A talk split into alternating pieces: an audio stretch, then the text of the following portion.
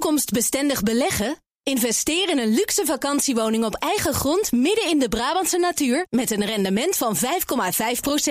Vakantiepark Strabrechtse Venne opent komend voorjaar. Ontdek het op investereninbrabant.nl. BNR Beurs wordt mede mogelijk gemaakt door Bridge Fund. Make money smile. BNR Nieuwsradio. BNR Beurs. Jelle Maasbach. Goed dat je weer bij ons bent. Een nieuwe beursdag en dus een nieuwe BNR Beurs. Het is dinsdag 1 augustus en dus ook een nieuwe maand. De AEX ging naar beneden, 0,7% naar beneden. Sloot op 786 punten en een beetje. Grootste daler is Atjen, bijna 2,5% er vanaf. Er is genoeg te bespreken. Dat doe ik met Jimmy Senniger van Mobiele Broker BUX.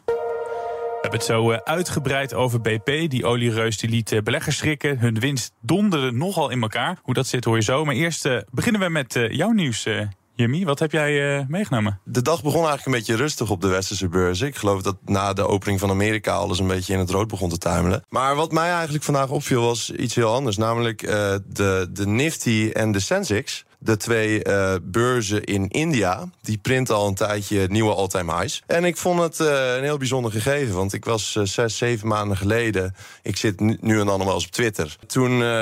Toen las ik dat Hindenburg, een bekende short-selling firm... een onderzoeksrapport heeft gepubliceerd over Adani Group. En dat is eigenlijk een familiebedrijf met 10 beursgenoteerde bedrijven in India. En die werden beschuldigd van accountingfraude en ook marktmanipulatie en dergelijke. Dus ik vond het heel bijzonder om te zien, want ik heb die koers toen natuurlijk bekeken en die is toen ruim door de helft gegaan. En ik vind het heel bijzonder om te zien hoe dat blijkbaar toch een insignificante impact heeft gehad op gewoon in het algemeen de financiële markt daar. Want het is een gigantisch conglomeraat. Je had verwacht, misschien gaan die Indisches naar beneden, maar die zijn gewoon... Schijnbaar hebben die Indische banken zichzelf heel goed beschermd tegen, of niet echt blootgesteld daaraan. Dus dat is wel positief. En ook leuk, want normaal kijken we altijd naar Wall Street of naar een Europese beurs. Maar niet zo vaak over de beurs. Het nieuwe China, who knows. Ja. Trap ik af met Toyota, dat is bezig met een gigantische comeback. Een paar jaar terug hadden ze het heel erg zwaar. Toen was dit de situatie. Its lowest annual operating profit in 9 years. Japan's biggest automaker says it forecasts a loss of over $4 billion this year, an 80% drop from the year before. Een enorme winstdaling, veel minder vraag. Dat trok wel aan, maar ook vorig jaar was het nog niet echt Hosanna. Nou, dat is even veranderd. In het tweede kwartaal van dit jaar was er sprake van een winst van €8,3 miljard. 80% meer vergeleken met een jaar eerder. Omzet steeg met 25%. Toyota heeft minder problemen met die supply chain. De chiptekorten die zijn ook zo goed als weg.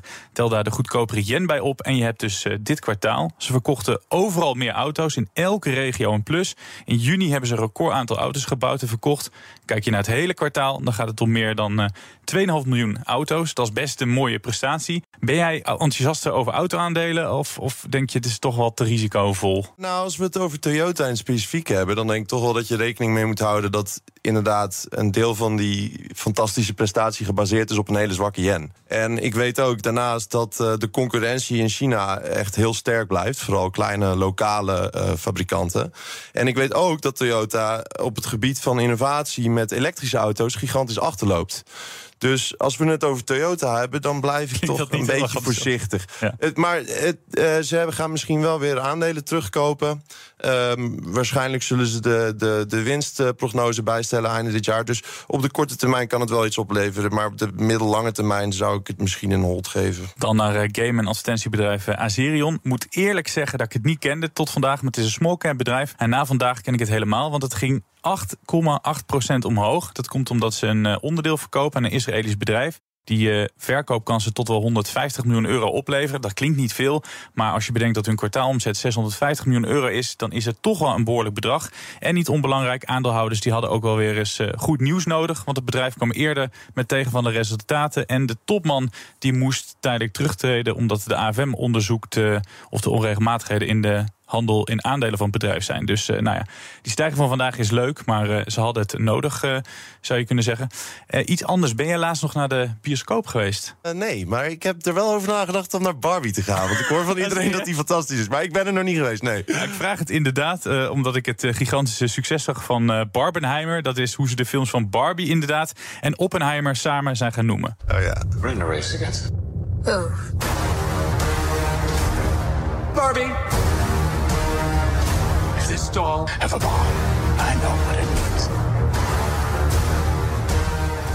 Wat mooi, Jimmy, dat jij gewoon toegeeft dat je naar Barbie wil. Ja, ik ben gewoon heel erg fan van Ryan Gosling. Dus ja. Ik vind hem gewoon ijzersterk altijd. Wat voor rol dan ook. Ja, zeker. Die combinatie van die twee films heeft wereldwijd sinds 21 juli... samen $1,1 miljard aan ticketverkoop opgebracht.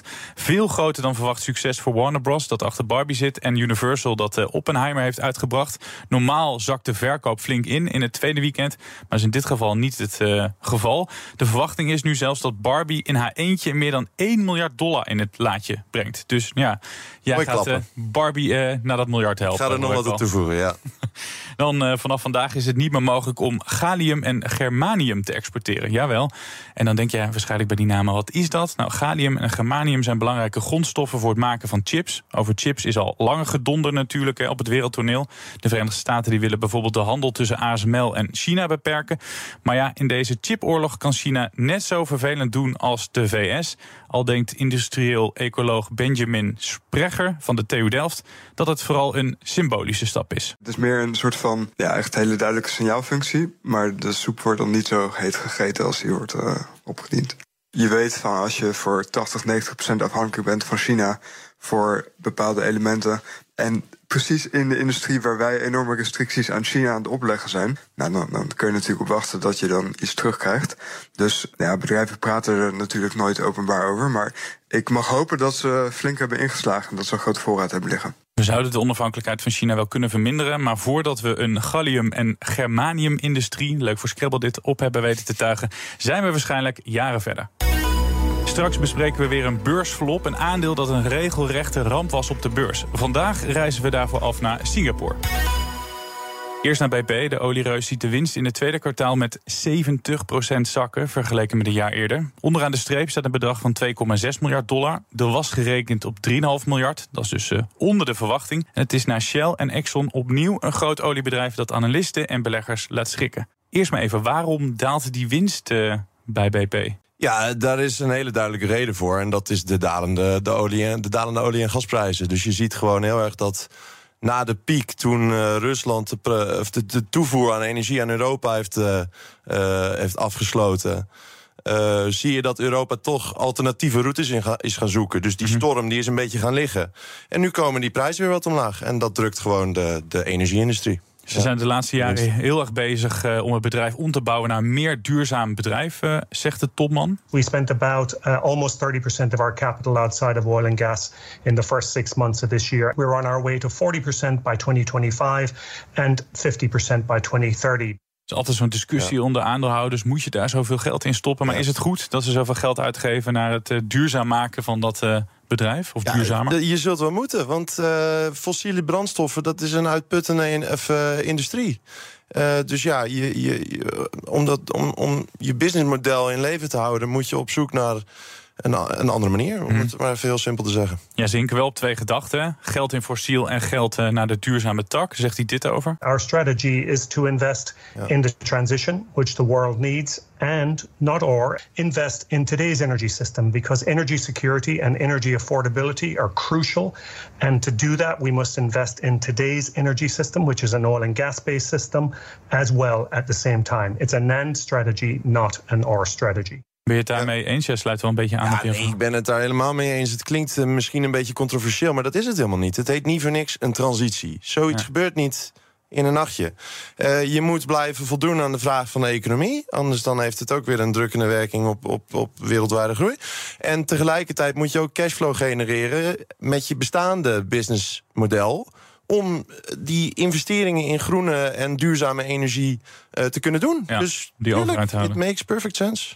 Ondanks die winstval gaat het dividend gewoon met 10% omhoog. En ze gaan voor $1,5 miljard aan eigen aandelen inkopen. Dat zie ik elke keer bij die grote oliereuzen van kijkopen. Dat ze die cadeautjes strooien. Begrijp je die tactiek? Ik geloof dat de schuld tot, ik noem het even de Engelse term, equity ratio van BP wat gestegen is. Dus ze hadden ervoor kunnen kiezen om dat geld te gebruiken om schulden af te lossen, die ratio naar beneden te brengen en later een dividendverhoging te kunnen doen. Hebben ze niet gedaan. Vanuit dat perspectief begrijp ik niet helemaal. Anderzijds Ik begrijp het ook weer wel. Want ten eerste gaan ze weer een aandelen terugkoopprogramma opstarten. Ja. 1,5 miljard. Dat betekent dat je je dividend over minder aandelen kan verdelen. Oftewel, dat betekent dat je een verhoging kunt doen om hetzelfde bedrag uit te keren. En ja, als je erover nadenkt, waar we het net ook over hadden, die fossiele brandstoffenindustrie is uitputtend. En die energie... multinationals, bedrijven, die hebben al die jaren heel effectief kunnen investeren in die infrastructuur. Maar die is er straks niet meer. Dus zij moeten ook een beetje gaan kijken van oké, wat gaan we dan met al dat geld doen? En zeker na die hele crisis met Rusland en Oekraïne, ze barsten van het geld. Dus wat ga je dan doen? Ja, als je niet weet hoe je het zo effectief moet investeren, dan gaat het terug naar de aandeelhouders. Ja. Dus dat betekent in de vorm van een dividend uitkeren. Ja, een cadeautje. Ben je optimistisch over de komende maanden voor olie- en gasbedrijven? Ja, ik ben wel gematigd positief. Het lijkt erop dat OPEC de productie weer terug gaat schroeven. Dus dat zal weer een positieve impact op de prijs hebben. Economische vooruitzichten zijn volgens mij ook wel redelijk stabiel. Dus dat ziet er prima uit op zich. BP is echt zo'n speler die we niet heel vaak bespreken. Het gaat natuurlijk altijd over Shell. Ik wou zeggen chauvinistisch, maar ze zijn niet Nederlands meer. Maar dan heb je nog Exxon, Chevron. Is BP interessant vergeleken met de concurrentie? Of ze zijn er is één ding moet je op letten. En dat is de cable. Dat is namelijk de Britse pond en US dollar wisselkoers.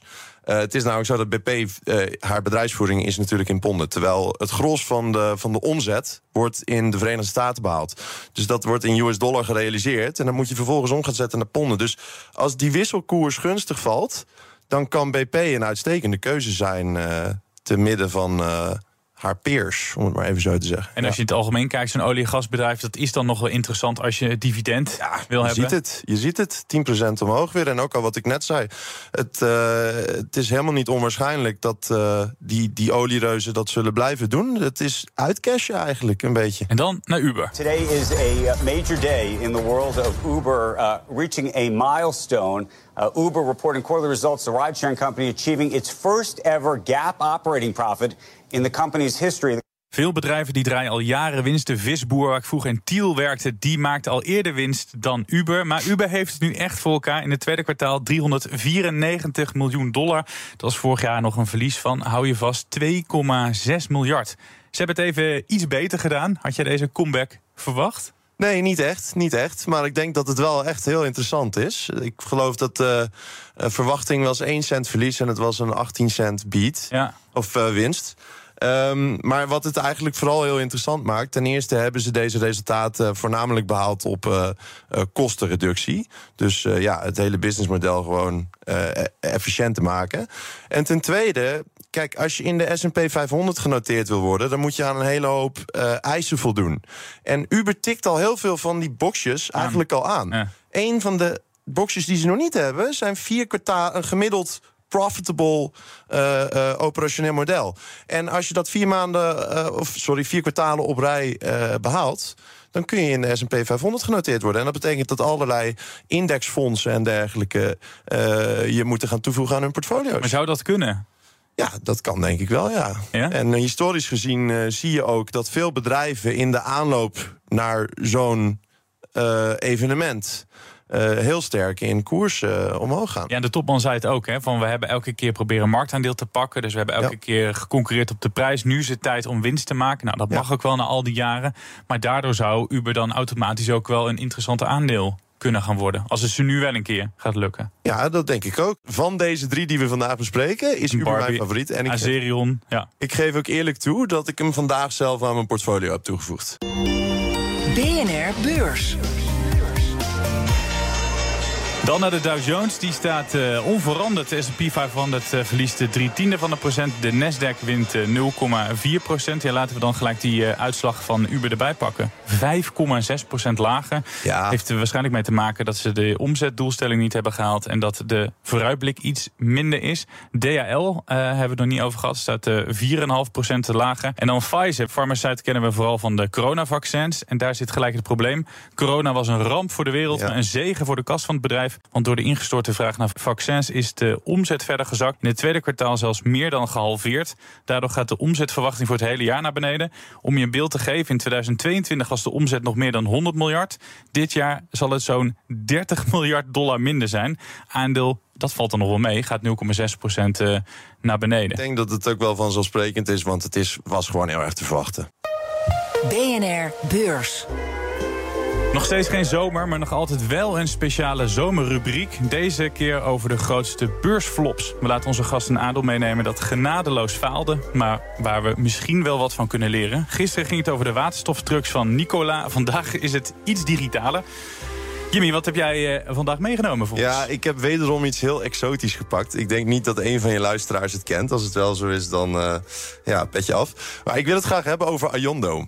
Nog nooit van gehoord. Ayondo is een bedrijf dat beleggen mogelijk maakte voor particuliere beleggers. Mm-hmm. En zij zijn in 2018 naar de beurs gegaan in Singapore. Daar hebben ze een IPO gedaan. Ja. En eigenlijk, Ayondo had twee entiteiten, business-entiteiten. En één daarvan was gevestigd in Duitsland. Dat was gefocust op social trading, dus copy trading. Dat je een bekende trader kopieert qua strategie, passief beleggen. Ja. En ander was gefocust op self-directed trading. Oftewel, als particuliere belegger je eigen keuzes kunnen maken. Zelf kiezen waar je in investeert. Een geinig feitje is dat eigenlijk alle omzet die Ayondo realiseerde uit de Londense entiteit kwam. Dus het self-directed gedeelte.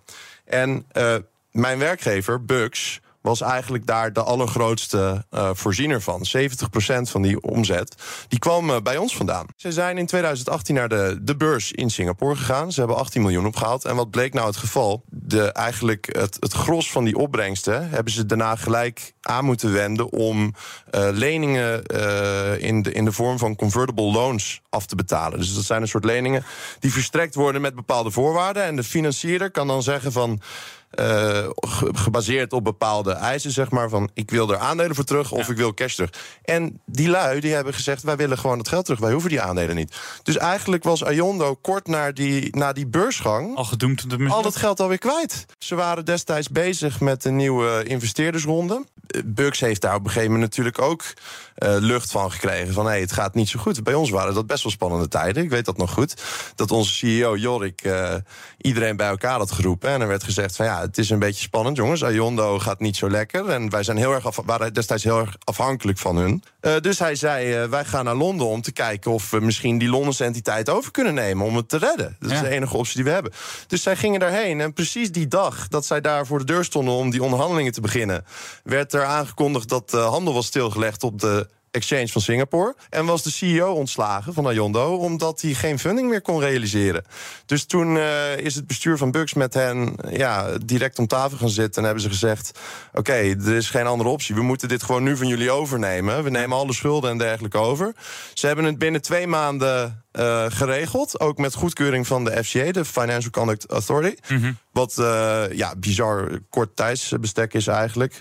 En daarna kwamen nog allerlei lijken uit de kast. Mismanagement, maar ook achterstallige betalingen en dergelijke. Dus de FCA heeft gewoon gezegd van, dit is goed, maar die hele directie moet vertrekken.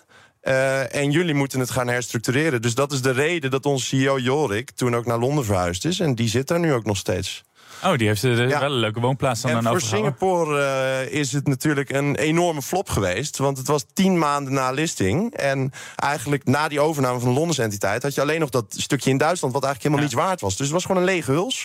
En ze hebben geprobeerd dat te redden met een reverse takeover, een soort spakachtige iets. Maar dat is niet gelukt. En in 2021 moesten ze delisten. Dus het is echt helemaal van de beurs gegaan. Het is helemaal weg. De waarde is echt helemaal naar nul. 10 maanden heeft het gehandeld. En toen is het gestopt. Hè? Dus toen de CEO ontslagen werd, toen werd de handel ook stilgelegd en een onderzoek gestart. En het is 10 maanden verhandelbaar geweest. Daarna was het dan. Ja, want gisteren hadden we het over Nikola. Dat is ook 99% in elkaar gedonderd. Ja. Je zou kunnen zeggen, er is nog 1% van over. Hier is dus niks meer van over. Want hoe zit het met het bedrijf nu dan? Nee, voor zover ik weet bestaat het niet meer. Hè. Het is helemaal geliquideerd. Maar een deel van de boedel, zal ik maar even simpel zeggen, is nu in Londen onder hoede van jouw collega. Ja, dat is nog steeds onderdeel van BUX. Dat hebben wij uiteindelijk overgenomen voor een kleine 6 miljoen. Ja. Wat voor lessen kunnen we hier uit leren uit dit verhaal? Ja, misschien... Nou, dat kan ik je wel vertellen. Ik denk dat ze in Singapore iets betere due diligence hadden moeten doen op, wat ze, op de listing, zeg maar, die ze hebben toegestaan daar. Die hebben echt steken daar. Ja, het was duidelijk financieel gezien niet in orde bij Ayondo. Nee, dat mag duidelijk zijn. Dit was de dinsdag. Laten we kijken wat de woensdag ons brengt. Steun en toeverlaat Sam van Zuilen die heeft een overzicht gemaakt. En je verwacht het niet, het gaat over kwartaalcijfers. Het net gefuseerde DSM Firmenich, dat al wekenlang een van de grote verliezers op de beurs is, komt op deze dag met cijfers. Het bedrijf zegt last te hebben van de inflatie, de lage vitamineprijzen, afnemers die voorraden afbouwen en de zwakke vraag uit China. Een maand geleden waarschuwde het bedrijf al voor tegenvallende resultaten over het tweede kwartaal en de rest van het jaar. Vandaag is het moment van de waarheid. En online betaalsysteem PayPal maakt de cijfers voor het tweede kwartaal bekend. Laten de cijfers van PayPal, net als de cijfers van creditcardmaatschappij Visa van het afgelopen kwartaal, zien dat de consument flink aan het uitgeven is. Ook komen we te weten hoeveel banen erbij kwamen of verloren zijn gegaan. Loonstrookverwerker ADP komt namelijk met een rapport over de Amerikaanse werkgelegenheid. Een voorproefje op het officiële banenrapport van de overheid dat aanstaande vrijdag komt. Oké, dan nog even de andere cijfers en dan zijn we er echt. Bereid je nog voor op de cijfers van uitgeverij Wolters Kluwer, Ferrari en Kraft Heinz. Voor we echt gaan afsluiten, nog even iets schijnigs van tech-collega Michiel Jurjens. Het is vandaag precies 20 jaar geleden dat MySpace werd opgericht. Dat had alles in zich om een bedrijf te worden dat we in BNR Beurs zouden gaan bespreken. Het liep alleen even anders. En dit was echt het eerste platform waar je je eigen profielpagina kon maken, waar je vrienden kon toevoegen. Je kon die pagina ook helemaal personaliseren. Een van de medeoprichters van MySpace, die heeft in 2005 met Mark Zuckerberg onderhandeld om op dat moment Facebook over te nemen. Dat Zuckerberg die wilde daar $75 miljoen voor hebben toen. Ja. Nou, dat vonden ze bij MySpace te gortig, hebben ze niet gedaan. En Facebook groeide door en de onderneming erachter is nu $800 miljard waard. En MySpace bestaat ook nog, maar is nauwelijks nog iets waard. Gortig, heerlijk. Je hoorde tech-collega Michiel Jurjens. Oké, daar zijn we nu echt bij het einde gekomen van deze uitzending. Dank aan de man die ons alles leerde over de beurs van Singapore. Ja, die de Indiase beurs besprak.